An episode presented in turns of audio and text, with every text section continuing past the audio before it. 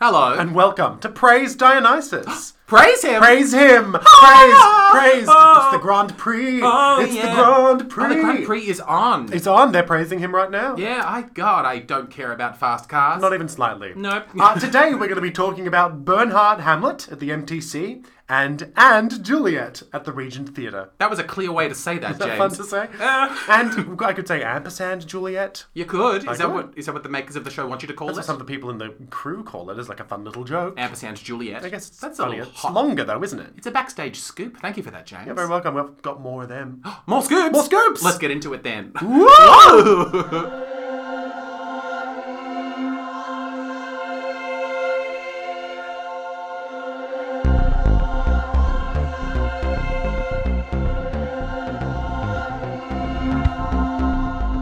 Hello, James. Oh my god, hi Jay. Hello. Hello. Um, here we are. Yeah. Um, and, you, and, and hello to you, dear listeners. Hi there. Hi. Thanks for of being you to- here. thanks- It's good that you're here. Without you, we're nothing. Yeah. Um, how have you been, Jake? What's going on? Me. Oh, ah, I'm fine. That fine. was a, a normal and good reaction. I'm sorry, I'm going through some like things. Mm. Um, currently in the process of being bullied out of my job Great for a second time. for a sec- second time. Well, this has happened to you before, hasn't it? Or are we not going to talk about this in the podcast? Mm. No, that wasn't me being bullied. That- It's the second time I've been like embroiled in like workplace drama to an extent that is You have more become the go-to guy. the- of the universe. Jake's been bullied enough. What does he know? This was no. This is the first time I'm being bullied actively out of a workplace on purpose by Okay. a manager. Great. This is the fir- yeah, you know that's never. Wait a second. Feels like it has to me. I just. Oh my god. No, you're Not right. necessarily out of the entire workplace, but out of certain departments. It's been so long. Yes, it's been a while since I thought about that evil woman trying to ruin my life. yeah. I've got no comment. No God. comment from me. Let's I hope briskly. she's lost at sea. yeah. No. So yeah, I guess this is the second time I've Oh. been bullied by a manager, um, and we'll see how it shakes out. I'll keep you all up to date, um, but I hope it's not happening to you. It's pretty unpleasant. and if Hmm. it is, right in. Let's form a gang. right in, let's make a gang. Um, but yeah, no. So I have even less money than I had, and I don't have any money. Uh, what are you doing to cope with that, Jake? oh, not sleeping very much. That's going to help. That'll, That'll do help. it. That'll Um, Yeah. save some money. Um, but no, just so I don't only have sad things to talk about this week. Um, I found out. I thought this was like a funny thing to learn about a person. Um, you know, beautiful British Johnny. Mm. Yes. he talks like this. He talks like this. He I, does. did, I didn't think that he did, but he does. He does. Um, um, he believed until a couple of days ago that he met Anne Frank. so this is how it happened. So we were talking about books that we'd read. And he brought up the fact that he's read Anne Frank's diary, like the book. right, uh, whatever. yeah, what a braggy guy. Yeah, he's, he's really book smart. Um, yeah, and he, we were sort of like we got sort of onto the topic of the ending, and he was like, "Oh, I'm glad she got out." it's like Johnny, she did not get out. What are you talking about? Famously didn't. It's like, "What? I thought she survived the Holocaust." it was like, Johnny, in no way is that a fact. Why do you think that? And he was like, "Because she visited my primary school."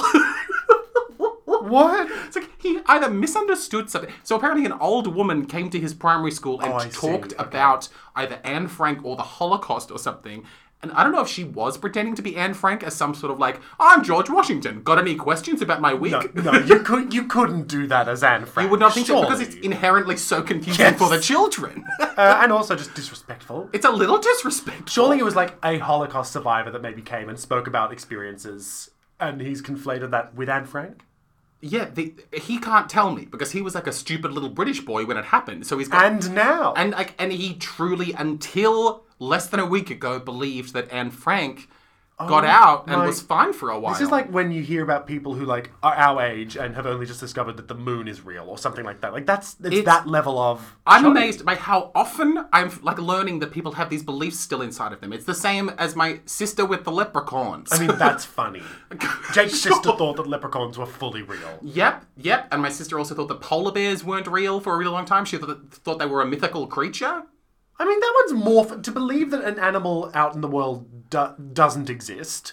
I think is more forgivable than to believe that a full-blown mythical creature does exist. I think that's crazy. Sure, I'd say that the, the detail of that sentence that you said, I suppose, like I, I could, I could be into the idea of like not thinking that a toucan was real. Yeah, Because exactly. I Yeah. often think about toucans and think that's ridiculous. Why do we have them? I've never seen a toucan. I thought that was like a Fruit Loops mascot, but I think polar bears. There's nothing mystical enough about them to think that they're like, whoa. I mean, it is sort of like someone just said, "What about a bear? We make it white. Like, let's just put it up there." yeah, just dump it in Cold the snow. bear. Um, have you seen Cocaine Bear? Uh, no, have you? No.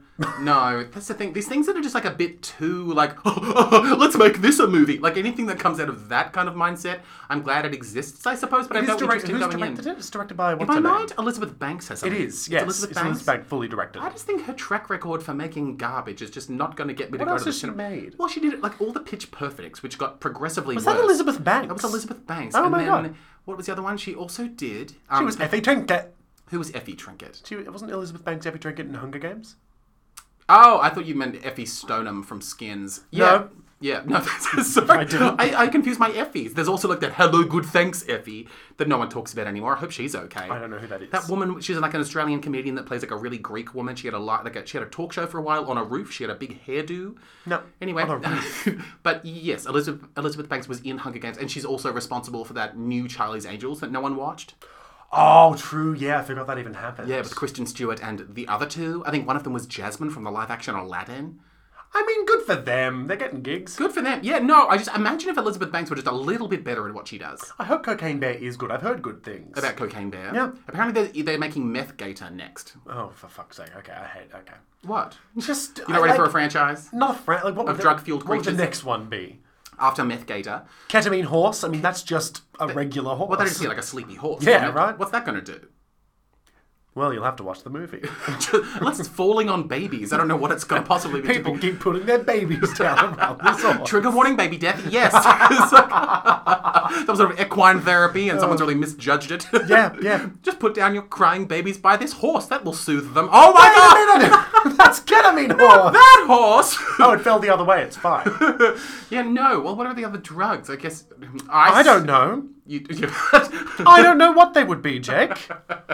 um, yeah. No. But I don't know. Anyway. Anyway, that's enough about cocaine bear. So what about your week? My week has been be- good, busy. I'm still like in. I've just moved house. Um, I've moved to Thornbury. Anybody in Thornbury, give me hints on how to get to the city because it's much further away than I thought it was. Apparently, it's also very suburban. You told me it was suburban. I didn't I'm, well, realize. I'm living in a pocket of Thornbury that is like ten minutes from a main road. So when you're ten minutes from a main road in Thornbury, you are just like in like suburbia. Like it's just like houses, and it's all like little brick houses, and it's quiet. Like night hits, you can see most of the stars, and it's like silent. Which one's Nicole Kidman? Does Nicole Kidman live in Thornbury? Yeah, in the Yes. sky, you can see her from from the It's ground. a constellation. Yeah. Um. If you draw the picture big enough, there's constellations of everything. Also, if you just like let your imagination die, you can just be like, yeah, whatever. What does letting your imagination die Just mean? be like, yeah, I guess whatever. You don't really need any rules. You can just draw any lines between stars and say, well, that's what they did. I mean, have you looked at the constellations? Orion looks nothing like a man. I went to an entire gay circus about the constellations. I did too. You're not special. Uh, so, so Thornbury's great, but I'm still in like, I just like the version of you that you're often saying that to people where I did too. people tell you they tell you anything about themselves, and that's how you cut them off. Yeah, look, I've done that as well. Shut up. Um, you're not special. So Thornbury's great, but I'm still in that sort of like. and you still expect them to care about the little things about you. Yeah, of But- course. But, I moved to Thornbury, so let me just tell you some things about that. I just moved house as well. Shut up. So Thornbury. What about it? What can I tell you? Mm. Um, Thornbury's good, but um, I am I'm in that like post-move hell of Okay. like they're still sort of like we're not in the full swing. We're like oh, we don't have a we, our washing machine broke, so we don't have a washing machine. All the boxes are mostly unpacked, but there's still like a bunch in the garage we're all ignoring. We don't have pegs for the clothesline, like little things that you're sort of like I'm not fully settled in here yet. Uh-huh. so that's a little bit draining. What are you going to do about the washing machine? Laundromat? Is there any by Well, laundromat? tonight we're going to go and hopefully get a van and pick up one from Facebook Marketplace. Oh, great. So, you know, if you're the one selling us that washing machine, thank you! God, I love. You know how washing machines, the like front loaders. Maybe this is not a thing to talk about. No, go on, we're getting a front loader for a specific reason. Oh, great. Front loader washing machines. I love the little door they have. Yeah. I would be so into, and maybe it would, maybe because it would make me feel like I live inside of a boat or something. Just more like doors in real life that are just like circles circle of glass windows, yeah. that have little hatch openings. I mean, it does feel very nautical, doesn't it? It absolutely feels nautical. Hmm.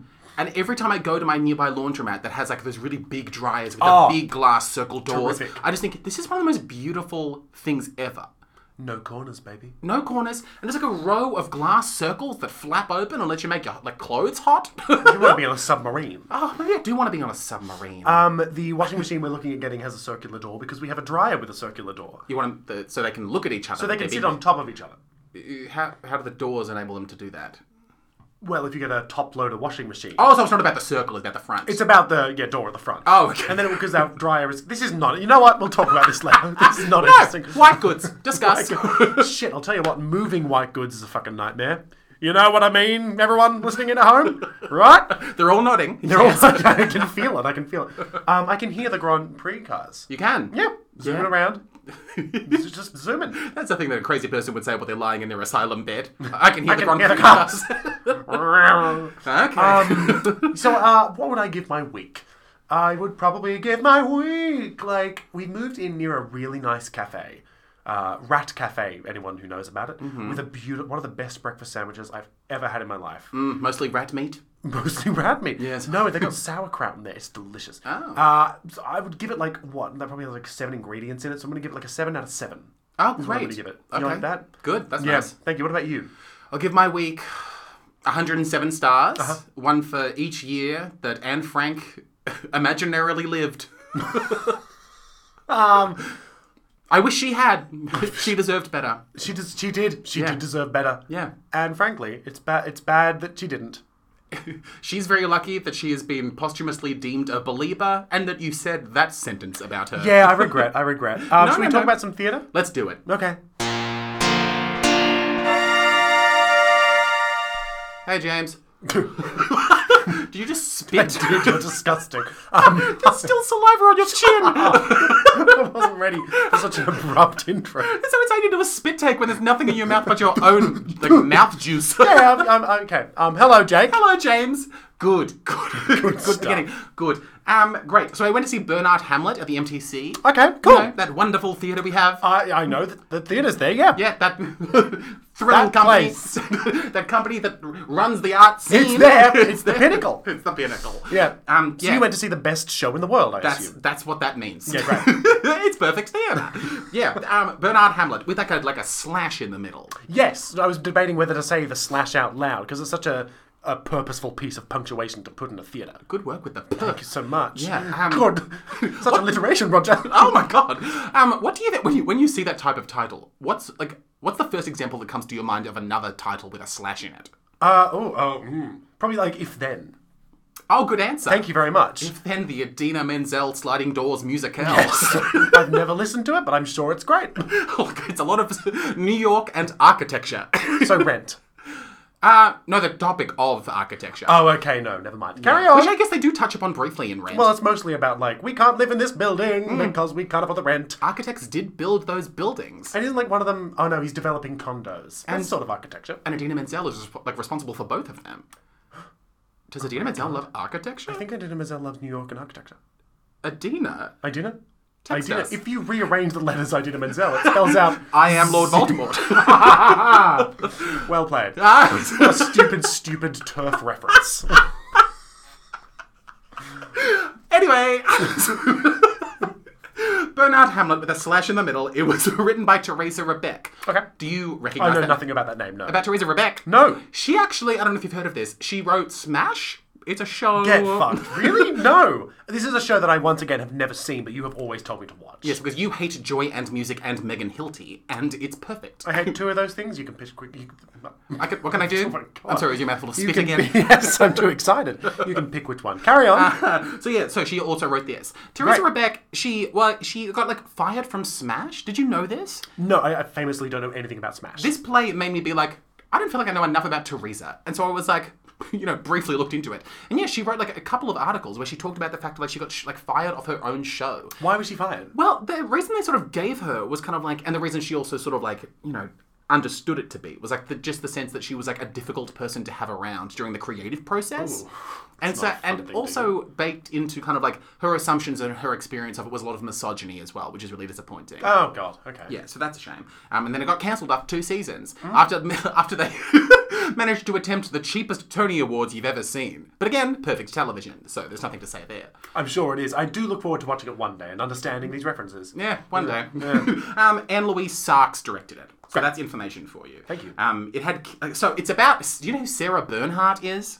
Uh, no, I do not. Um, so it was like the whole show itself is like set in France in 1899, and so Sarah Bernhardt, and I know I'm sure at one point during this I will accidentally call her Sandra Bernhardt, but I'm doing my best not to do that. Okay. You know who Sandra Bernhardt is? I don't. It doesn't matter.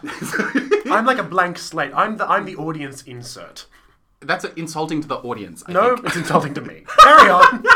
I know so little. I'm a blank slate. I'm a blank slate. Everything needs to be explained to me. You are welcome, listeners. Um, yeah, so Kate Mulvaney plays Sarah Bernhardt, and Ka- Kate Mulvaney is just one of those people that is like perpetually impressive. I do recognize that name. I'm sure that I you've don't know talked to what me. from. You've definitely seen her in something, and you told me that you thought she was great. And I don't remember. I think it was either when she was in a production of Julius Caesar, and I, I believe she played Brutus in it. And then also she wrote The Seed, which is a play that oftentimes gets utilized like for like monologue auditions. What are you doing? I'm looking Kate Mulvaney up. Aren't I? Oh, okay. Well, I guess I'll just sit here and like. Oh, and also letting you know that her son in the show, just because I know that you'll find this interesting and maybe distracting, given the fact that you're googling. will her son is played by William McKenna. Oh, do know William McKenna You do from Scorpius. from Scorpius. From being Scorpius Malfoy. Yes, the one thing. Yeah. and also did that um cabaret or, or He did that one man show in that hotel that I went to. yes, yes, yes. And the poster was him answering a bunch of phones at once. Yes, Good. Which I still think is a great show. Uh, have you found the results of whatever you were looking up? No, You haven't. I have not. You are really bad at the internet sometimes. Well, I've, no, I've got the list. I just think what I'm saying is I don't think I've seen her in anything. Oh, Hmm. okay. Well, I think you're wrong because she's relatively prolific. Um, sorry, I was You receiving heard that timer, Jake. That was his alarm to start work, but he's missed it. I was receiving a phone call from beautiful British Johnny. Oh, shut up, I Johnny. assume he learned something new about the Hello, Holocaust. I'm Johnny. Hello, did you know about World War One? I've got horrible news. okay, sorry. So Kate Mulvaney, William McKenna. um, yes, so Kate Mulvaney's playing Sarah Bernhardt. So she was like this big deal actor back in Le Day, you know, because we're in France. Hmm. Yes. yeah, she was like a big deal actor. She was like the biggest, most famous, wonderful person. And like thinking back then, as if I know anything about that time period, but it's like if you're famous back then, there aren't a lot, at least in my mind, there aren't a lot of people to be competing with in terms of celebrity. Well, there's not a lot of media outlets otherwise. No, you know, and like it's like and it's all like posters and newspapers and word of mouth. word of mouth. And it's like how many people uh, how many people ca- are we even capable of relaying the fame of to the masses about? So to say your fame, are you saying that fame meant less in that time, or it meant more? I think it meant more, maybe because and maybe this is not connected to the list that I just provided, but it's like it meant more because there were fewer in terms of celebrity for engagement with the entertainment industry. Mm. There was less media that constituted the entertainment industry. Sure. So and it was also it was it, I guess it would have felt a little more like wow they really are stars I know so little about them but they're amazing. Whereas nowadays it's like oh Kristen Stewart posted you know an Instagram where she trips over.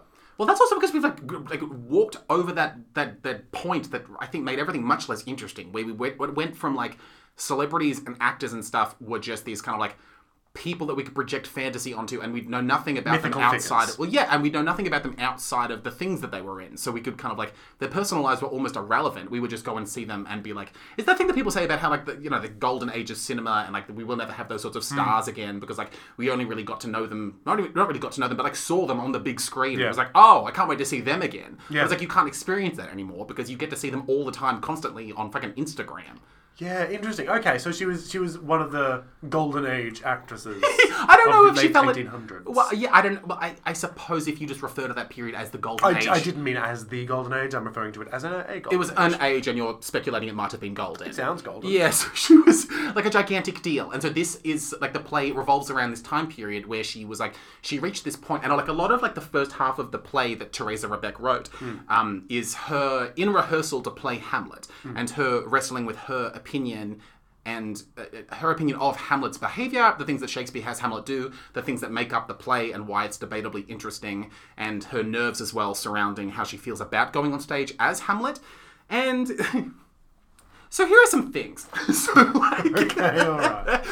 it's just like, and this is the MTC, so I feel like we're both a bit more comfortable being like a little bit more like openly critical. They got the funds. They've got the funds. They got the publicity. They've got the publicity. They've got the I talent. don't need us to be nice. And we're not going to say anything horrendous. No. Unless we do. Look. In which case, it's the MDC. They, Could happen. They will. yeah. They will That'll be do fun. what- And also, part of what's like fun about the MTC being as big and like gargantuan as it is, it's like, cri- like they can take the criticism. throw a few stones. Because I think it's almost the point of it. Like Hmm. they're meant, and again, as we both, I, I I feel like I can safely speak for the two of us, being like, good isn't the job of art. You No. know, No. it's like be interesting, incite conversation. Yeah. Mm, and here's a conversation.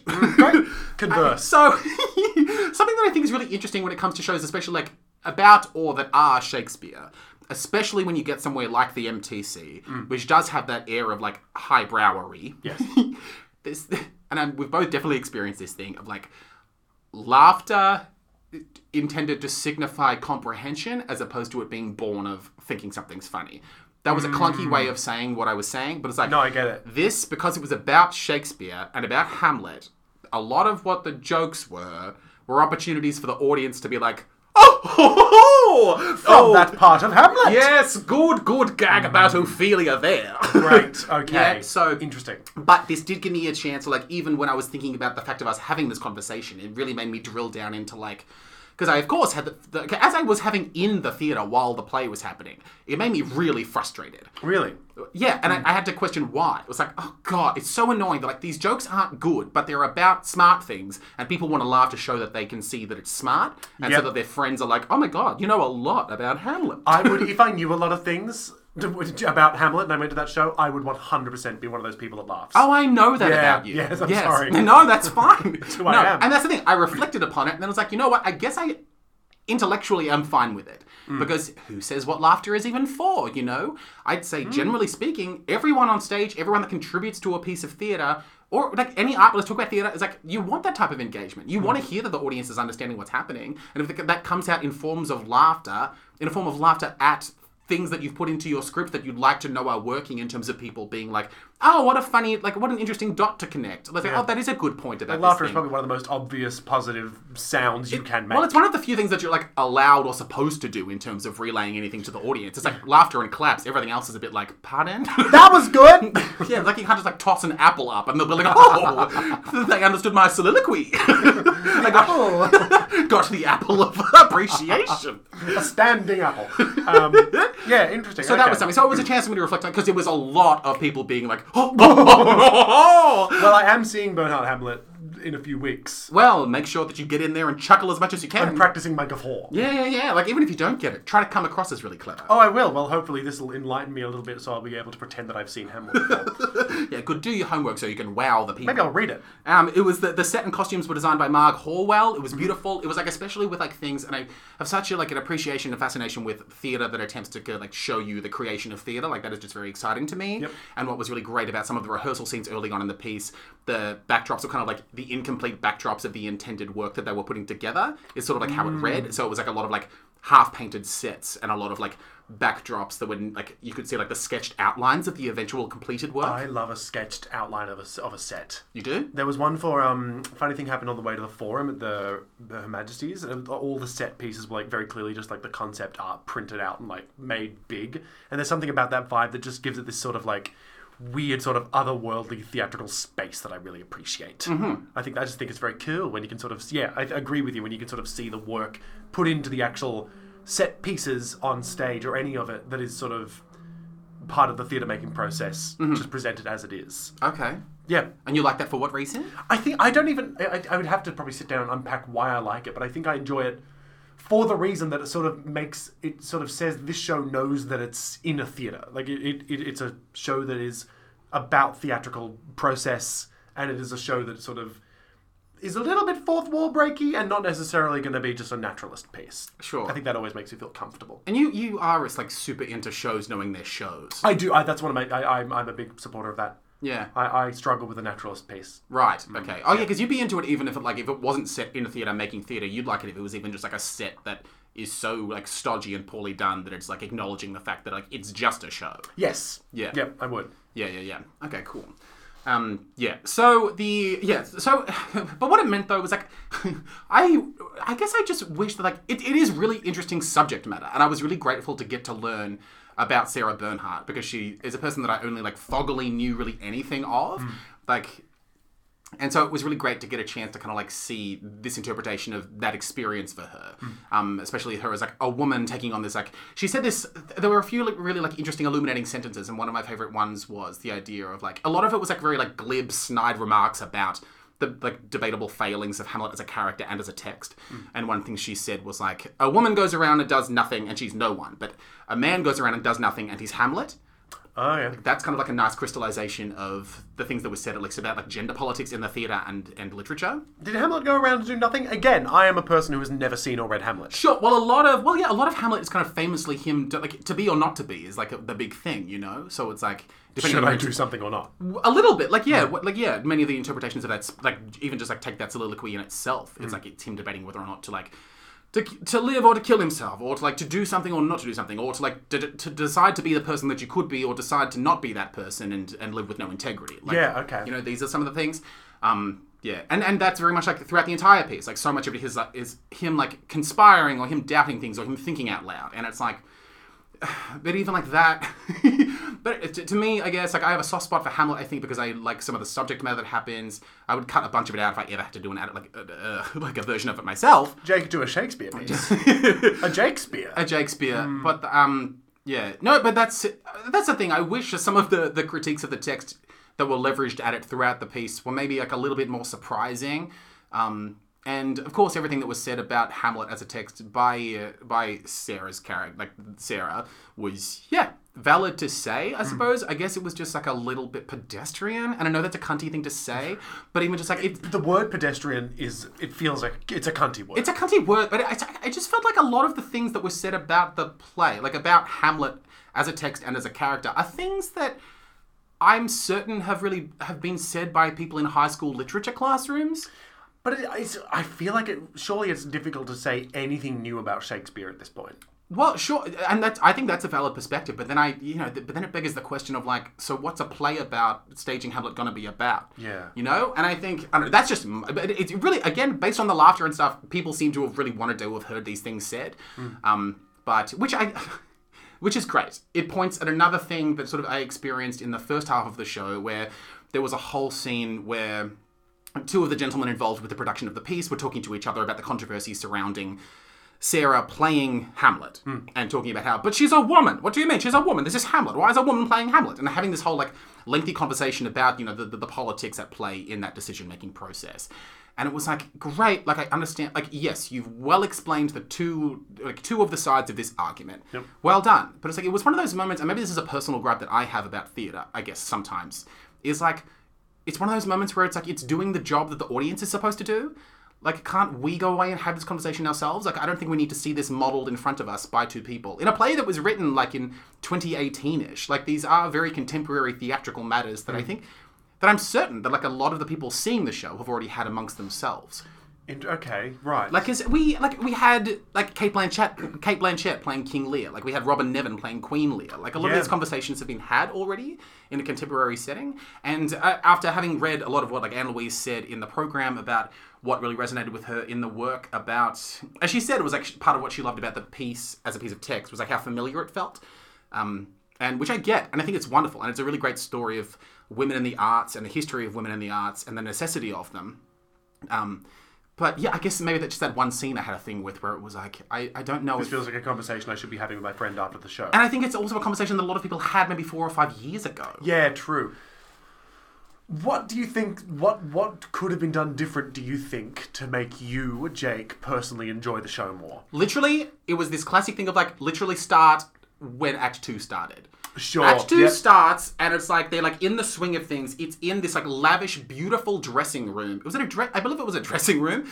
Um, and so it's like, and it's Sarah Bernhardt in this beautiful gown, walking around. Kate Mulvaney being incredible. Mm. Her son turns up. Will McKenna turns up, and then yeah, it's like this beautiful, like any sh- any show, and it's sort of like what you were talking about just before. Any show that is set like backstage at a theater, Yeah. Mm-hmm. or like on opening night, like it's very Terrence McNally. It's very like where is Nathan Lane? Like it's one of those things Yeah. where it's like, what a fun setting. It's like that's when Act Two started. I was like, why didn't we start here? Like we we because so much of what's going on, like so much of the first act is establishing the undercurrent and the intellectualism behind all the issues at play. And also, it sounds to me like I have, still haven't seen the show. It sounds to me like a lot of the issues are things that the audience could very quickly sort of piece together and That's- uh, assume. it's absolutely that thing, and it's this thing that I keep coming back to that I really like like as a mental exercise of like how late in the show could we have started? yeah, right, you know? right. And And then, that's interesting. right? And then give the audience a chance to like piece it together themselves and like catch themselves up, Hmm. you know? Like just throw us into the world and we'll piece it together as long as you give us enough pieces. And I truly thought that like if you started after interval ended. We'd have enough pieces to piece the whole thing together ourselves. And that's more of a fun journey to go on. It's a fun journey. It's more satisfying because we have work to do, um, and there's already motion. Like everything, like I don't know. And it's interesting too for so many of their critiques of Hamlet as a text to be there's so much talking and not much happening. It's like, buddy, I, I think you might have done a little bit of the same thing. oh dear. Well, could that not be a twisted mirror? a twisted mirror, sure, but then is that al- not also inherently hypocrisy? No, no, you tell me. I don't know. That's how do you like that? that's something I don't know. But of course, there was also so much else to love about. Like I even just like loved being in that theater. Like it's just so. Which, Which theatre was it in? theater theatre was it in? The South Bank one, like the big Oh, one. like gorgeous. the- oh yeah. yeah, upstairs. Yep, yep, yep. Yeah, beautiful. Yeah. Well, we were upstairs. Yeah, wait, no, it's all one level, but like we entered upstairs. Sorry to confuse matters, but yeah, we Well, were like, I, I saw a, a script reading at the MTC recently. In Oh, you went to the downstairs old space Cybec. while Bernhardt was happening upstairs. Oh, great. Yeah, so we're, yeah, that one that you enter that way. Uh, so Marco Chiappi plays like one of the co-stars of the production that's happening. And he's Hmm. How many people are in this sort of cast, like roughly? in the sort of cast, there's, uh, what is it? I'd say it's like nine people. Oh wow, okay, yeah. Yeah, ten people? For some reason, I assumed it was like just a one-woman show. For some reason, No, ten people. There's ten people. You could, you could make a really interesting show about this lady with a one woman show for sure. Yeah. Um. Yeah. Ten of them. Yeah. Yeah. Yeah. Lovely cast. Um. Yeah. And so, but yeah. So Marco Chiappi is playing like a co-star in this show that's happening, and he's playing like an older actor that's played like a like. Hamlet a bunch of times, like he's got this real theatrical history behind him, and like being a man in the time, he has the opportunity to do a lot of things. Um, yeah, and but yeah, so there was this like very, this very like risky thing because of course they're playing like a lot of what the first act especially is is a bunch of rehearsal scenes, and you know that thing that happens a lot in shows where it's like about the creative process, especially like the theatrical process, and a lot of writing is like. I don't know. why I'm thinking of this reference. my brain's going to Shakespeare in Love. I'll just let you know that. oh, great! I need to rewatch that. I haven't watched it in so long, film. and now everyone's suddenly talking about Gwyneth Paltrow again. It's like I need to see where this lady won. came from. She won the court case. She won the court case. Really? Yeah. God. She, I mean, she lost half a day of skiing. If, if you're not paying attention, we are currently embroiled in the mess of Gwyneth Paltrow and that man suing each other for running into each other at a ski resort. It's the richest problem you've ever heard. Richest problem in the world, and so she won and got a dollar out of it. I don't know if she gets the dollar, but I know that she won the court case. She won so the I court assume case. she gets the dollar. I couldn't stop thinking about the fact of like I'm still so ready for the Bastille to get stormed. I thought that because there was a, was there a jury or just like a judgy judge? I'm actually not too sure about that part. I saw the, that she won. I just until this conversation assumed there would be a jury, and I just feel like are we about to cross over that another one of these borders we might be, might be crossing of like getting to the point where people resent the wealthy so much, whereas like a court case like this could happen, and they would just side with the poorer person to stick it to the rich guy. God, I hope so. But no, I hope we're near there. I feel like we have to be near. You want to get to the point where Oh, I'm ready to. I'm re- always ready to kill the rich. Always. Oh, great, Yeah, yeah. yeah. That's just what I started thinking about. I care much more about that than like skiing rules. I know. Yeah.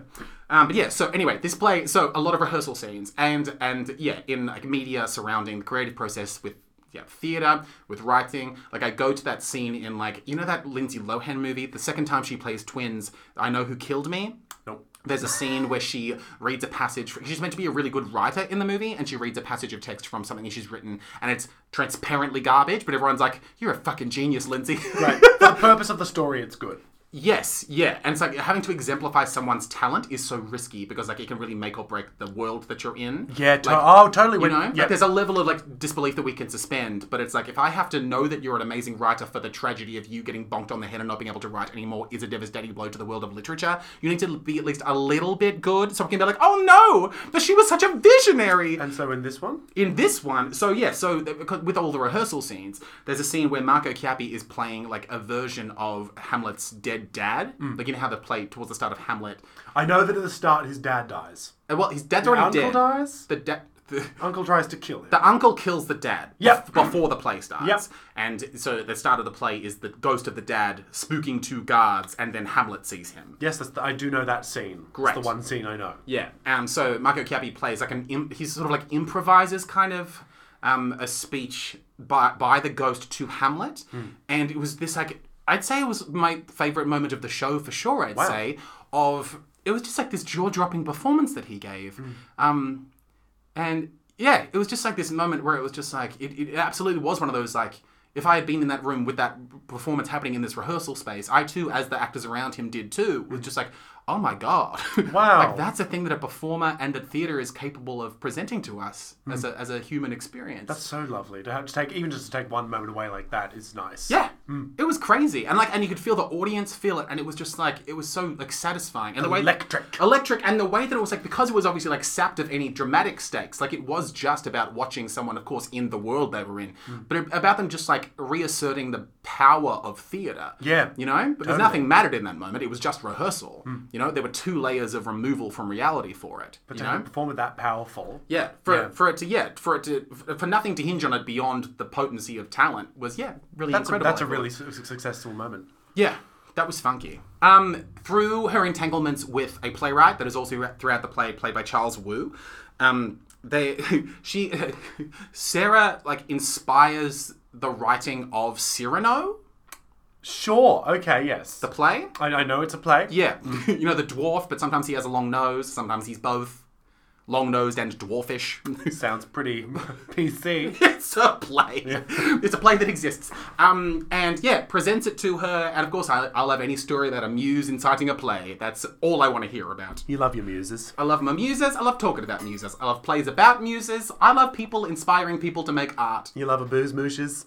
I love a booze moosh. Is that what it's called? Where it's like A moose boosh? A uh, moose boosh. yes. Which- is that similar to a glockenschlock? What are those? What are those big stacks of profiteroles? I'm thinking What's of a that? glockenspiel. What? No, that, that, that- it was like a MasterChef challenge once. It was a Grockenbush. Glockenbush. Grockenbush. Get your crock in my bush. I'm not going to put my grok in your bush. Stop Oh, asking. I'm. um, what was I saying? Oh yes. So yeah, inside Charles Wu's character inspi- Yes. it gets inspired by Sarah Cyrano. Mm-hmm. Bernhardt to write Cyrano, and then he presents like an unfinished draft of Cyrano to her, and she's like. What do you mean I inspired this? And he's like, Yeah, you inspired the Roxanne character in this play. And she's like, Great, but like that's kind of insulting because all Roxanne does is like be pretty and stand around and get tricked into love. And I just think that's, that's really interesting. And in terms of the things that this play has to say about women and the writing of women and the existence of women in theatre, I just thought that too like stood out as like a resonant moment for me, especially as someone that cares a lot about or is like is deeply interested in and loves exploring the idea of the art that people can inspire through their beauty and their actions. Yeah, that is. That seems right up your alley. Yeah. So Okay. that was that, and then yeah, part of it too is like towards the very towards the end of Act One, which again I think we should lose entirely and start with Act Two. But at the end, towards the end of Act One, um, she turns to her playwright pal and is like, "Look, Hamlet's not really working for me, so I want you to write Hamlet again." Oh, and okay. kind of fix all the problems that we've all kind of come to terms with existing in this piece That's a big job. it's a big job and an exciting way to end the first act, you know? Yeah, Like, what? true. We're rewriting Hamlet? Huh? Blackout. That's real, that, that should be the start of the show. sure, sure, if you want. Would you rewrite a Shakespeare piece? Could that be a fun project for you? Oh, sure, adapting Shakespeare is always a fun idea. Yeah, yeah, if you do it for the right reason. Mm. What Shakespeare, What piece speaks to you the most? Would you say it's Hamlet? um, speaks to me the most, I don't know. I don't know. Do you have an answer? What speaks to you the most of the Shakespeare's? No, I, had, I really haven't read enough of Shakespeare to be able to say that. Hmm. I really, it would, it would be Macbeth or Romeo and Juliet because those are the two I did in school. Okay, sure. Or Midsummer Night's Dream. Right, okay. Probably Midsummer Night's Dream just because that's the one we did in theatre. Okay. Mm. Yeah, I feel like I, mean, I just don't have like, any really like patience for Midsummer Night's Dream for reasons that you could probably adapt out of it. But I find Puck really annoying, and I find whenever I see it, I just feel like there's too much like juvenile frothy garbage That's in it. most it's just a whimsical fun time in the forest. That's the thing. I think I need a no. I don't know how you'd fix it. I think there's too much like manipulation and deception But I think that isn't that and misunderstanding. interesting. It could be, it absolutely interesting could be to me. interesting. I think the other reasons I, it's just a little bit too like hee hee hee hee love well, love yeah. love. It's like no. Wasn't that one of his comedies? Uh, well, yeah, it's a comedy, sure. Yeah, no, I don't know. I don't know which one, honestly. The Tempest, I think, is good, but I think more of like when I think of the Tempest, I think more about like the backdrop of it. I guess I'm Oh, Totally. I like guess I'm big less in spooky waves everywhere. spooky waves, uh, like a deserted island, Hmm. twins. um, I like the idea of Prospero. I like uh, what is, is it? Kind of what's his name? The, the the guy that lives on the island, like the little dirt guy. Again, that's one I haven't seen. Yeah, my mouth is trying to say cannibal, but that's not his name. But the, the guy that lives on the island, he's like, hey, uh, hot people on the beach. That yes." sounds like a Jake insert. oh, what a dickhead. But yeah, maybe the Tempest, or maybe like, uh, I do like Twelfth Night. But again, I uh, I so Oh, quickly- I do like Twelfth Night. I just very quickly like lose patience with the. I'd say the the go to objection I always have to Twelfth Night is just the ending where everyone's like, "Oh, I guess I'll just marry you then." Well, isn't that just like a classic wrap up for such like silly? It's like, and everyone got married. That's Western culture that for is you. it. Yeah, yeah. Yeah, I suppose. Um, so with with the idea of Miss Bernhardt insisting that Hamlet be rewritten for her, with herself of course playing the titular Hamlet, Titular. titular, um, the titular Hamlet. What if you had to pick a play, or you can do a movie if you'd rather? If you got to pick a movie or a play and tell someone, look, rewrite this. I will play the lead, but I want you to rewrite it around me. Okay, as, okay. As, as in, I'm playing. So take Hamlet for example. I'm playing Hamlet, and I want you to rewrite Hamlet so that it is more interesting for me to play Hamlet. Yep. Or I pick a random character in Hamlet and say rewrite the show so they're the main character. well, you're playing the character, so if you want to do like a side character or something, you can. But I think You're in yeah. the middle of the production, and of course, a lot of your taste will influence how the play ends up being. Jesus, Yeah, it's interesting. it is. It's also a very big question. It is. Um, do, what, as is Of course, again, a- as with our sign off, you don't have to do what you would end up going with, but is there an idea that immediately occurs to you that you find enticing? do you have one immediately? Um, well, I've been thinking about it for a couple of days, and I Yeah. think I would really enjoy playing Blanche in A Streetcar Named Desire. Sure, of course you would. yep, yep. I think it'd be so fun. And I think playing it as a man and toying with the idea of like, then who is Stanley? Is Stanley a woman? Mm. Is Blanche gay? I want her to be. um, with me being a man, Blanche. So I guess Yeah, my name would be Blanche. Blanche. I think you just stick with Blanche. yes. yeah. Oh, Oh, dumb answer. Go Sorry. ahead, yeah. Mr. Lovett, Mr. Lovett. Sweeney Todd. So you play a male. I play a male Mrs. Lovett. Is Sweeney Todd still a man? Ah, yeah. I think there'd be like a subtle homoerotic lilt. Yes! Yeah, yeah, yeah. Because then it sort of leans a lot more into the. But it does lean more into her nefarious sort of scary love for him becomes very much like I'm an evil gay man trying to seduce you. I've been won back over to evil gay men. Well, I think there should be more of them. Yeah. I think it's time we went. What was that turning point for me? What was the gay man I saw? the Jafar. other- J- no, there was like the other day I saw a play, and it was like this is the reason that we need more gay men. Swing a Spring Awakening. It was Spring Awakening. Who was the gay man in The Spring- guy that played Hanshin in that yeah. version that Yeah. Olivia's brother was Yeah. in, and he was like, "Oh, Ernst." I, yeah, a good camp gay man. Yes. heaven. But like Mr. Lovett seducing Sweeney Todd, and maybe Sweeney Todd gets a little bit into it. oh my god. Like it gives in a little bit to his homoerotic desires, and that what sort of fuels a bunch of his murderous and rage. that's also nice because it adds, as it, I guess it already does in the heterosexual version of it, you know, the, the real version, the version that does exist, like the, the, the push and pull of like how into each other are they, how much is like, I keep trying to say Johnny Depp, how much is Sweeney Todd s- like stringing her along, Hmm. like how much of this is real, like how much do they want to live by the sea, you know, like how much of that is real, and also like what was their relationship beforehand, like the idea of them potentially having like an Albus Dumbledore fucking Grindelwald Oh, fuck's sake. past, Yep, which true. is my go-to gay literature to his talk gay about. lover downstairs. That These well, sort- this is the thing, and then also like he preys on Mr. Lovett's actual full-blown gayness by sort of gay baiting him into helping him make pies. Debatably, that's yeah, one yeah. reading of this imaginary version of the text. I think that's great. and oh my god, You'd be Blanche, you say. Actually, well, I'm still intrigued. Like, and then what is Toby? Is Toby a young girl now? It's like, how is this all working? Maybe, to- maybe Toby is just like an androgynous thing off the street that Toby's no one trans. really knows. Toby's trans. Trans. is trans from the well, street. I think it would be interesting if Toby was like just some weird genderless thing. Great. That Well, just aren't we all- emerge- Well, aren't we all? Yeah. just emerges from the streets. Yeah. Represents all children. That's fantastic. Mm. Throw the old lady out. um, Toby.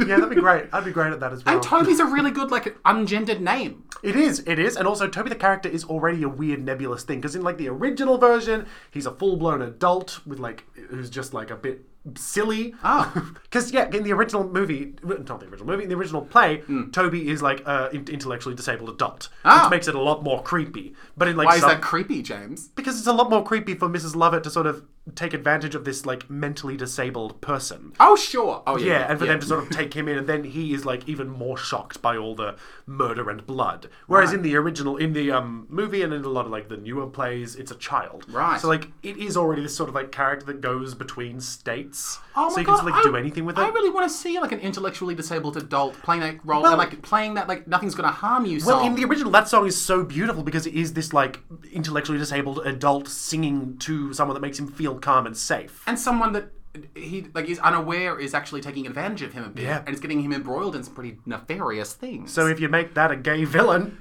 Ah. And a weird and a, and a weird nebulous indiscernible age sort of person that they Yes. just sort of take in from the streets. in the midst of like a subtle gay love affair. Yeah, that's a good show. Oh my god, do they kiss? I want them to kiss, and I want them to have blood on them when it happens. Oh. Ooh, th- I do love a gay with blood on them.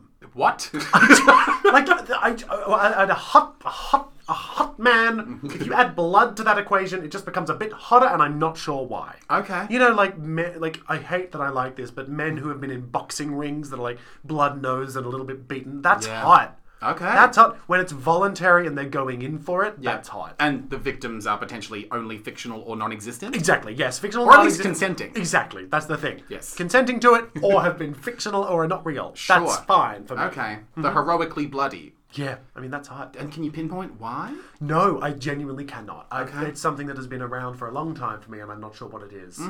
I think it's just like, you know, there's always something a bit edgy and, and fun and sexy d- blood and violence, you know? Sure. It's sure. why vampires are sexy, you know? They're sort of evil and, oh, the danger of them biting. Like, that's hot. But that the, the vampire hotness is very different to like like like Leonidas and 300 hot though. not really. Not really? I mean, like, yeah, like, So just any blood will do. I feel like um, blood. Yeah, no, but I do like the idea of like now thinking about the 300 version of a bloody like sweaty muscular man. Mm. I like the idea of him coming home that way and me being like, now that you're done with all the you know righteous murder, let me comfort you as we kiss. Oh, see, my brain goes, now that you're done with the righteous murder out there, righteously murder my pussy. Oh no! know, like- I just want to help him relax. Oh, okay. Well, so do I. We both have our ways.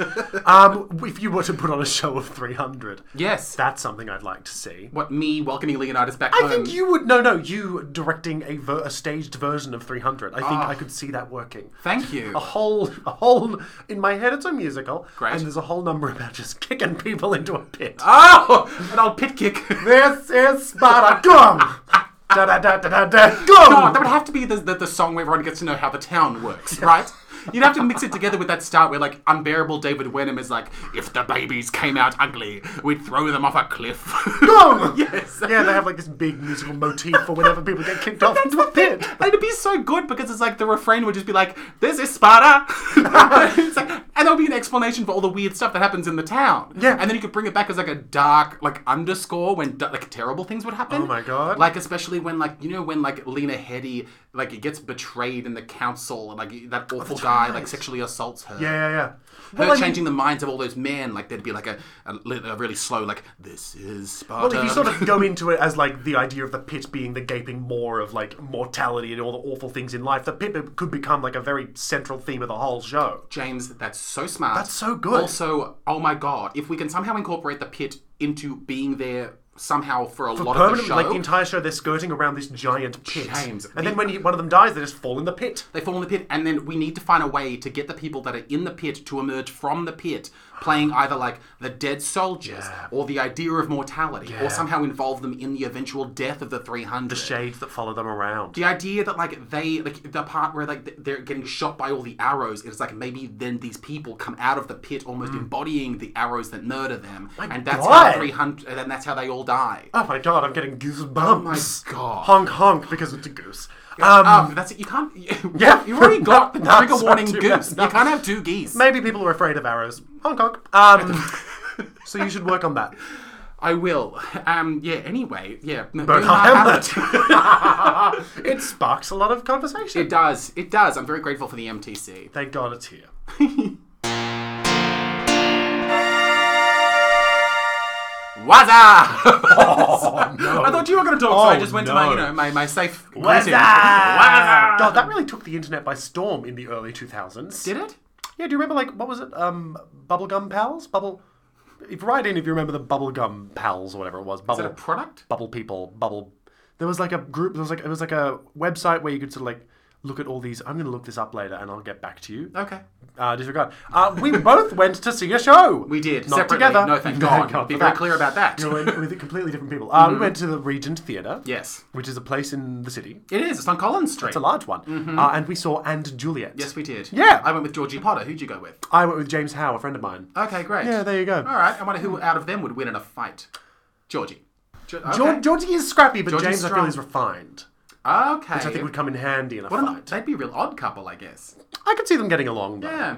Anywho, Anyway. uh, so we went to uh, see Anne Juliet. Yes. Now I'm gonna, from the very get go, go ahead and tell you I had low hopes for Anne Juliet. Low hopes. I had very low hopes. Jukebox musical. Yes. Uh-huh. I famously dislike most jukebox musical. Strongly dislike. um, and also, I wasn't. I had. I knew nothing about the music. All I had heard is it was like a bunch of pop songs by Max Martin, and I was like, oh god. Mm-hmm. Okay. And you knew who Max Martin was? Not before the show, but I did like a brief Google of him before this show, and I was like, oh, seeing all the people he's made music for. Part of me was like, So he's a producer? He's a producer and a songwriter. Okay, great. He, he wrote like a lot of the songs. Okay. Uh, and and there was a lot of me that was apprehensive. Mama, I loved this show. Yeah. I loved this show so Exciting much. to hear about. Okay. Yeah. Um, the, the thing that immediately sold me uh, was was was uh, our, our favorite Rob Mills Oh. Ah! rising from the bottom, rising on a trapdoor uh, to, uh, to to larger than life. I, I don't think anything could have been a better opening to a show than that. Who is the genius that cast Rob Mills As as Shakespeare William Shakespeare? in this show. Yep, Georgie grabbed my forearm and said, Jake, contain yourself. And I did my best. How did you go? Ah, Semen everywhere! I was pretty excited. I'm sorry, it was just screaming. Um, yeah. Oh my god. So, the br- brief synopsis of the show Yeah. is it's an imagination of what would happen if if, if William Shakespeare and his wife Anne Hathaway, um, who is who is of course played by Lorin no Amy La Palmer. Thank you, Amy La Palmer. It was terrific. Um, if if they had a conversation about what would exist in a world where Juliet didn't just kill herself when her lover of a few days dies, and then went on to live her life. Hmm. Yeah. Mm-hmm. And I think that's a great idea for a show. I think it's a fun way to reimagine some Shakespeare. Well, James, then why did you come in with such low hopes? well, no, because again, I didn't really know much about the story. Uh-huh. My brain just heard jukebox musical and went. Even though we live in a world where we saw Jagged Little Pill, Jack Little Pill did was the turning point. it was a real game changer. Yep. We've got Mamma Mia 2. sure, but that's not a stage musical. That's a movie. There's a difference. Well, I'm going to immediately come back at you with Mamma Mia 1. yeah, that was great. That was great. That was great. What about All Shook Up? There's a good list of like jukebox What's All musical- Shook Up? Oh, All Shook Up. It's like all Elvis songs, and it's also like what is? It's not much ado about nothing. Is it Taming of the Shrew? It's one of. Is it Twelfth Night? I It's, don't. It's another Shakespeare. it's it's sort of a Shakespeare play. Okay, but yeah, interesting. all Elvis songs. Um, there are other examples. Jersey Boys, beautiful. No, I the didn't like Carol Jersey King Boys. musical. Um. So, th- what did you think about the show, Jake? Did you love it? Uh, oh, yeah, loved it so much. So Could not- much. I couldn't even understand. Like, oh my god, I couldn't comprehend how much I was loving it as it was happening, and then when it was done, I was like, that was insane. That was insane. Every element. I think the the stagecraft was amazing. Yes. Like it. You know what? And again, we can take some swings at bigger shows. This felt to me like what Moulin Rouge should have been. I think it's so interesting to compare this show to Moulin Rouge for so many reasons. Yep.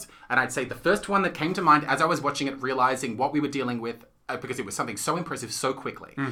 w- a thing that you need to give it credit for, especially when you compare it to the trash fire that was Moulin Rouge the musical. Yes. Moulin Rouge, and I can talk about the failings of that show for days, and Oh, yeah. I have. it's like.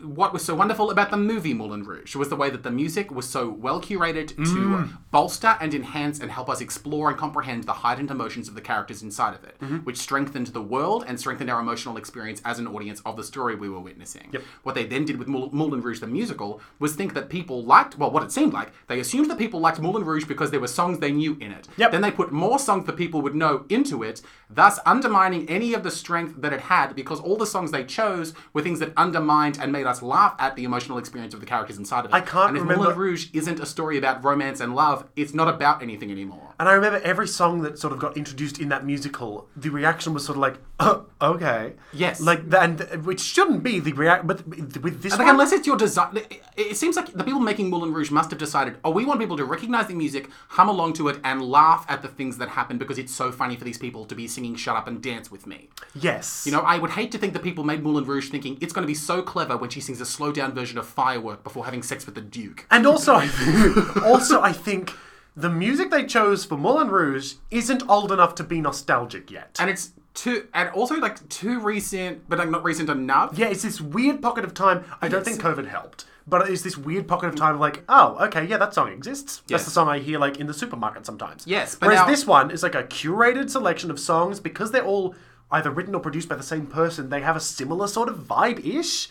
To each other. To each other enough that it's sort of like, yeah, I get it. And also, I love this show because it doesn't take it. It's a, it takes itself seriously enough, but it doesn't take itself really seriously. Hmm. Sure. Like it is one of those shows that's like, we are. This is silly. We're having fun. It's glitzy. It's glamorous, and there is some good music, and we're having fun. Yes. And it was not like, here is sexy France and we are serious performers. it was like, here's some pop and lock and teens having a good time. And no one has tuberculosis. And has tuberculosis. It's the one thing I'll say against it. Not enough TB for me. More tuberculosis. Um, Yes. Oh my god. And in that same vein, it's like these songs, as with like I'd say the ones in Moulin Rouge as well, but in Anne to Juliet, these songs, of course, they're recognizable classic pop songs. But like that doesn't mean that they're inherently pieces of trash that we should be mocking. Like there's a lot inside of these songs, and especially when you add like the layer of nostalgia that means that people tie these things to so many things in their past. Um, but even like strip that fact away, it's like they, there are some like wonderful lyrics in there, and there are words in there that mean things that this show really explores and uses to like elevate the themes and messages that it's trying to convey. oh my God, Juliet, her first song, what is it? My loneliness is killing me? Oh, I mean, come on! that's a On- devastating at, sentence. At, the, at, Ro- at Romeo's uh, coffin. Yeah. Like, that is an incredible use of that song that was like, oh my god, this is going to be actually good. yes, but also doesn't strive for like a level of earnestness that makes you like roll your eyes and be like, oh, they're like making fun of how these songs aren't about anything. No, it took- Mm. they found this like really wonderful, impossible like tightrope to walk the entire time. Yes. and I think it wasn't until. I'd say quite early on in the piece was when I realized, like, oh, that, the, the fact that they're like accomplishing that thing that I just said that sentence about. The fact I Mm. was how here. conversations function.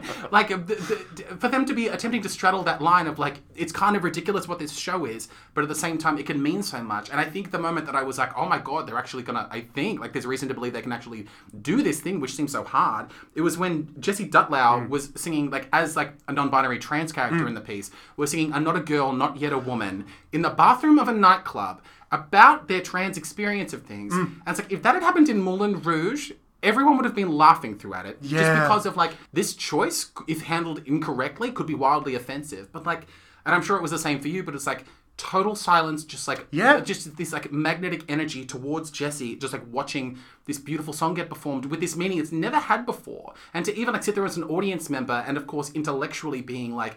This is a Britney Spears song. Britney Spears is such a goofy pop cultural icon. Like it's like wh- why are we like tinkering with her work in this? What pe- like what does her work have in this piece that could possibly illuminate anything significant? But Jesse's performance in the arrangement of the whole thing meant that really fascinating new things were getting said with a piece of music we're all quite familiar with. And it's got to be said, Jesse Dutlow's got an amazing voice. Oh my god, yeah. One, I, I think one of the strong for me, one of the st- just oh, one of the I could listen to them do anything. Sure. with their voice. Yeah. but you're right. That scene was so moving, and it was yeah. Again, it's sort of the thing of it sort of made me think about music means so men so many different things to so many people. Yeah. like there are probably like people go trans people out there who have listened to that song and thought those things, and to see it put on the main stage of the Regent Theatre. Yeah. It, but it must be validating, rewarding.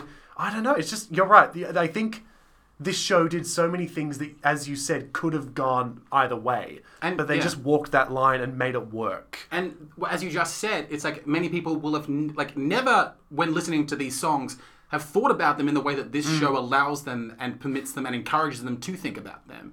Like I certainly had the experience of like listening to these songs that I've heard so many times and heard them in a way I'd never heard them before. Yeah. And that's such a- an exciting thing to even just say about the medium of theatre and songs. I mean, Teenage Dream. Yeah. Teenage Dream being uh, Casey Donovan and Hayden T.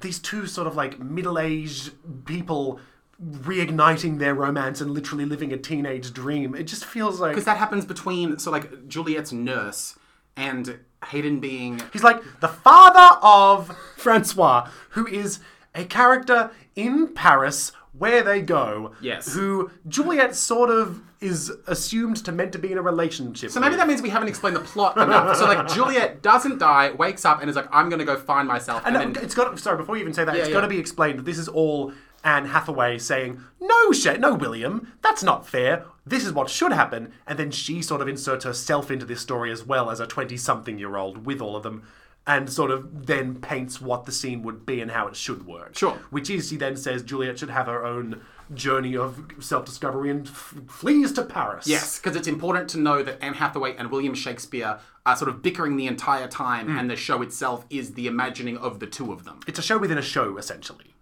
Sure. Yeah. Well, it's almost like a script within a show, Yeah, I guess it is. Almost. I suppose.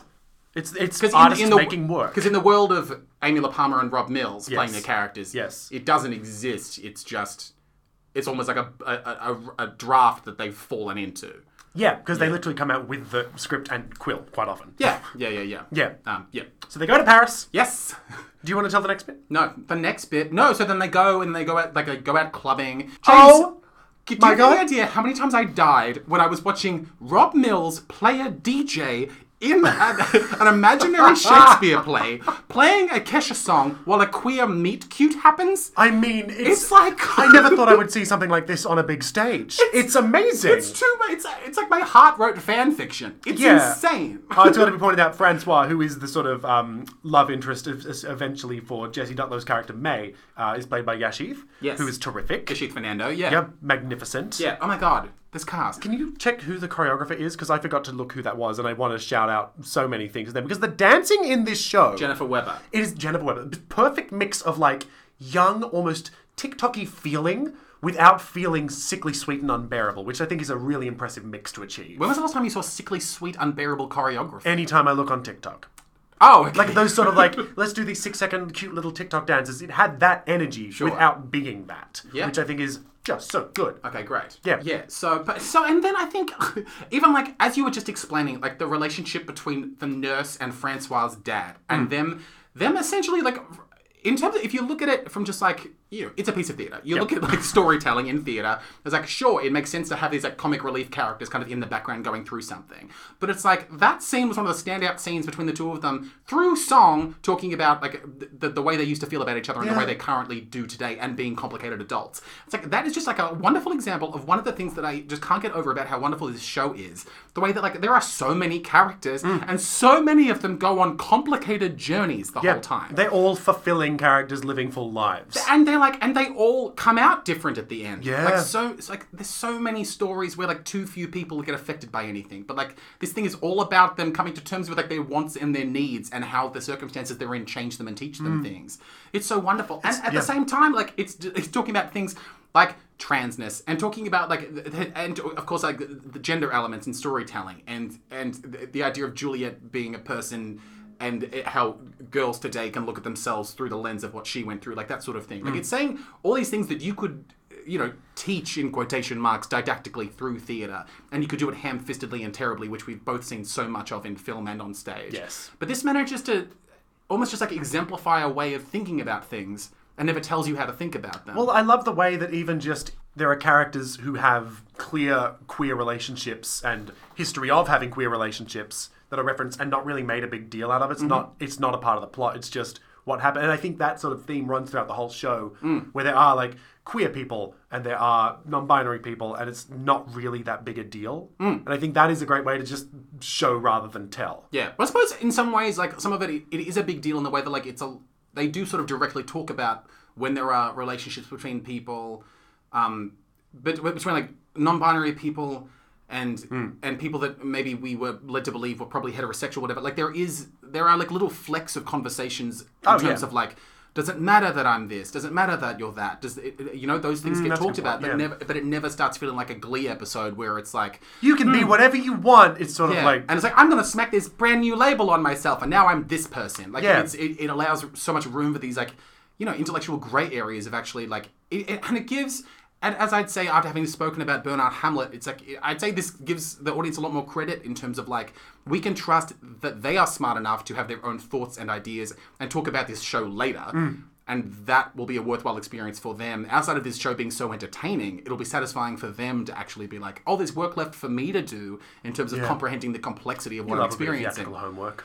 I well, yeah, I think we, we just should. I, I think yeah, like like you need the, the audience needs to be like a justified presence. They have to provide something other than just clapping, you know. True. And I Yeah. say thinking is a nice thing to give them I a chance to think do. What impressed me most about th- this show is that you walked away feeling like that, and it's a jukebox musical about Max Martin's music. Yeah. Step- like it, it- from the outside, it does look like it could just be a silly, glitzy, fun show, but it has so much depth. Until it was like 10 minutes in, I was still under the impression that it was going to be like wildly stupid, super flimsy, yeah, just like a rickety mess of just like, oh, yep, I know these songs. Yeah. But it's like, Oh my god. Incredible. The story we actually got. oh my God. And I can I just say, like, Amy La Palmer's performance as Anne Hathaway. One of my favorites. So, in the way, I can't, do you have any words to describe what was so immaculate about what she, I just, She brought this gleeful energy, and I think it was this thing of just seeing, like, oh god, what was it? It was like throwing herself so clearly wanting to be in this world and be involved in all of this, and just. Also, I think there's a little bit of it for me that was sort of like providing that maternal figure, Sure. as well, which is a bit unfortunate. But you know, why is that unfortunate? I just, I just think it's unfortunate any time I identify like a woman in a show and say maternal. That's good, you know, Sure. What, why do you think that's bad?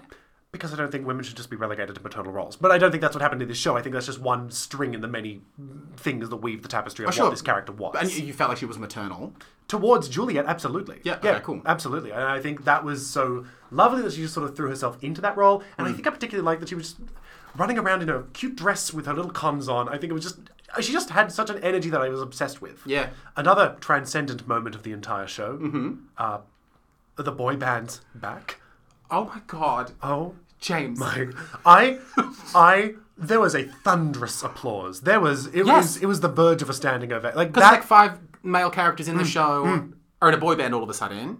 and what does a boy band sing? They sing a they sing a boy band song. They sing a boy band song. It was the stupidest thing I've ever seen, and I loved it. Hmm. It was so good. For a second, I was at a boy band concert, Hmm. and it was they were in silver, silly outfits doing Backstreet Boys. Hmm. James, if this show had been terrible, I would still be infinitely grateful for the opportunity to have seen Rob Mills be in a boy band. Sorry, I forgot that Rob Mills was most of your draw card. Yes. But like you're completely correct because it's like it- on the night that I was there, like the applause after they performed went for so long. Mm. Yeah, right. That, that, is, it, it- that the the performers needed to respond to how long it had taken. Oh, I love that. I, just- love that. Oh my god! so good. I mean, it's got it's got to also be pointed out the actual the stage elements of the show are so impressive. Yep. Like the raise, like there's a they, they raise up on a platform. They're swinging from a chandelier. Like there is visually stunning moments in this show. Oh my god! The like an entrance that happens towards the end of Act One. Oh my god! I have thought about pretty much every day since I saw the show, and every time I think about it, I get assume like I know the one you're talking yes, about. Yeah. I get like excited. like it, it like it was incredible. yeah. Yeah. Um, uh, shout out to Dresser to the Stars, Olivia Clark. Oh yes, is working behind the scenes at this show, Nailing it. whittling away. Oh, just a fun fact about Olivia Clark: her birds, lo- her bird loves this podcast. Oh, good. I, I love that we're appealing to the avian community. Yeah, Cheeky really enjoys listening to us. So, they are- hi, Cheeky. I'm not going to talk to a That's bird. for you. Uh, Yep. Okay, done. Um, loved that there was a conversation where Shakespeare had to choose between his art and his wife. Yeah. I thought that was incredibly handled. Yeah, Um, I I, thought. I loved all the interactions between Shakespeare and Anne Hathaway as characters. I yes. really enjoyed all Because it of was that. two complicated, intelligent adults talking about making art Yeah, that's a and good point. about love. And I Yeah. was like, oh my god. And I just, I guess that leads sort of to the what felt for me is like a not that a show needs to have like a takeaway message, but like even the reprise of "I Want It That Way" throughout the like throughout the show, that felt like Oh, yeah. maybe it meant nothing, but it's like so clearly by the end of the piece, like it wasn't just about Juliet working out what it is that she wants, but it was like at least for me felt so much like it was this wonderful celebration of the significance and importance of throughout your life deciding that you are a worthy enough person to want things. wow. Okay. No? yeah. Did you Yeah. feel that way? I can't say I did on the night, but I can totally see how you would read it. That It was like yeah, as the show ended, like yeah, to to those timeless words of "I want it that way." It was like, oh my good, that, that, that that's what the pl- like, that the show suddenly became about for me. It was just like how how huge a human moment it is to decide that you are allowed to want things and wanting them, and Yeah, that wow. being a, a part so being a human properly. oh my god, that's so Again, nice. which is not a thing that I thought I would learn from a jukebox musical, From a jukebox basically musical. fairy floss being pulled through your head. yeah. Um, I appreciate this show, so it had just because so often when you have queer storylines on stage or in any sort of media, it has to be so depressing for them to sort of earn any joy. And I appreciate that really the sort of emotional journey that um, May goes on, uh, the non-binary character in the piece, like it's it's sad and it's horrible, but it's not like them being beaten and up in an alleyway. There's no like horrific trauma, and we do get to celebrate essentially what is a joyous queer story Sure. on stage. I just think that's refreshing. I think it's nice, and it needs to be the norm. Yeah, and that too as well. Like even the arc that that relationship goes on is complicated by reasons that are legitimately complicated. Yes. You know, like it isn't just the conventional things of like, oh, one brief misunderstanding that then doesn't get resolved because they take forever to have a conversation. Like so many of the things that go on, it's like I can't be with you because of this person, but now I feel strangely about this. And just because I'm not with this person, now I'm going to be with this person. Like, there's so much of just like people being people. Mm. It's a real human story. and it's like a celebration of the fact that like there is so much complexity going on between every pair of people out there that have ever met at all. You know, like there is so much between everybody. Yeah. And it wasn't whittling things down in order to make it digestible and fast enough for an audience to sit through. God, I love this show. Oh my god. I do want to also very quickly, completely out of the blue, just shout out to Sarah Moore and Sean Sinclair for playing the best Lord and Lady Capulet I have ever seen. just sweeping on intermittently to be evil cunts. I thought that was terrific. Speaking of sweeping, the way that her dress fabric moved. Oh my god, Lady Capulet, stunning, Ah. Oh my God. unbelievable costume. Oh my God. so great costume designer. Find me, Um, what? Oh. find it, find it for me now. I'm sorry, I didn't realize that I became your assistant. You've got the program open in front of you. Paloma Young. Good job, Paloma. Yeah. Good job. Shout out to you. This entire show was beautiful. Oh my Set, God. costume, lighting, all of it. The moment where Oh. two of them kissed and the platform underneath them slowly rose. Yeah. That's theatre, baby. Ah. That's theatre. It somehow felt like kissing. I was like, that's that's the emotion of oh, uh, oh, that's it. I mean, There Ah. was so much all over the place. And this is, I feel like we've talked about maybe like one seventh of what makes this show so magical. you should go and see this show. Literally, please go and see it and then talk to either of us forever about it. It's so good. I pret- I want to just quickly also uh, appreciate the cocktail names. the cocktail names. The names of the cocktails. They had cocktails for the show. Yeah, go ahead. One of them was the Max Martini, Yep. uh-huh, and the other one was the Shakespeare Not Stirred. The Shakespeare Not Stirred. Shake, sh- let me double check that I got that right. Shakespeare Not Stirred, is that what it's, what it's called? Just make sure you correctly represent the intelligence of the Mariner Group. Shakespeare Not Stirred. Sh- it's called Shakespeare Not Stirred. Shaken Not Stirred, it's a. I understand the wordplay. And it because just seems like Shakespeare's in the. it just seems like a couple too many dots to connect. Okay, I just want What does James Bond have to do with any of this? Oh, that is a James Bond thing, isn't it? That Yes. doesn't make sense. Um, that's a lot of impressive songs for a lot of impressive people for one person to write or produce. Like, Max Martin is smart. Max Martin is smart, and what I thought you were about to go on to was talking about Amelia Bassano again. it Oh, sure. well, where was Amelia was Bassano? Amelia Bassano. Come Oh. on, bring her I, in. I would have happily watched Rob Mills play Amelia Bassano. What if? Oh, okay. s- Harkening back to if you could change a thing about a show. Yes. What if there was a third character in the outer world of the sort of like debacle of them sort of having this conversation, and to bring it even more progressively into the future, the third character is Amelia Bassano. Mm. Yes. That is in like a, a lesbianic relationship on the sideline with Anne Hathaway, but using Shakespeare as the front man to get her work produced, and they're in this dysfunctional throuple that they work on and then make work by the end of the show. Yeah, so for those of you who aren't keeping up with this this history that we understand, oh, true, yes. Amelia Bassano is the true author of the vast majority, if not all, of William Shakespeare's purported works. Believed to be. Believed to be by me, at least. Yeah, that's all it needs. Yeah, that's, that's my truth. Um, so, what- so you're saying that Amelia Bassano could be in a version of Anne to Juliet, entangled romantically with Anne Hathaway, Mm, I think that would be fun. who is cheating on William No, I Shakespeare. think not cheating. I think they're in like it's a knowing throuple, but it gets confused with like knowing Thrall. so she's she's using- also with William. So uh, in my brain, Anne Hathaway's with William and Amelia Bassano. Okay. But Amelia Bassano and Shakespeare are not together. But Amelia Bassano uses Shakespeare to get her work produced, and Shakespeare wants to do that. But then you know it gets confusing for them romantically all And professionally, I and imagine. professionally. Exactly, there's a lot Yeah. of overlapping there. Yeah. I think that could be something. Like, I, would- I would want to see that in almost like a Doll's House Part 2 style, like not a jukebox musical. I want like a, like a dry, gritty, like drama between the three of yeah. them. Well, I mean, that is an interesting. That, that's an interesting sort. Of, I, I just think the story of Amelia Bassano that you've described to me is very intriguing. And it needs to be told more and more times. Yeah, absolutely, Amelia Bassano. Justice for Amelia. So we did it.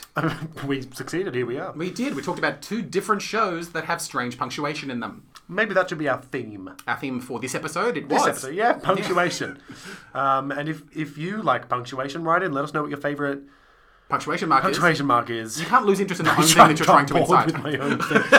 Um, Why don't you just let us know if you really I love guess. Um, semicolons or something? As is tradition, uh, we may already disagree with things we've said on this podcast. We are human beings, and our opinions change as they should. yes. Uh, yeah. And friends don't let friends become theatre critics. They sure don't. They sure don't. No, no. No. if you're if you're doing a show soon, let us know. Um, great. Okay. Well, I guess I'll speak to you soon. Me or I'm talking to you, um, and hopefully I'll be talking to you, sweet, sweet listener, in real life or via this medium. that I've come to be quite fond of. Or you can email us at praisedionysus at gmail.com. There's a bunch of communication things in the like show notey thing, under Yeah. the thing you're listening to. They're all what you'd think they are. yeah, yeah, yeah. But you know, that's where Hmm. Work the it facts are. Um, yeah. Anyway, miss you. See you soon. Oh my god, bye.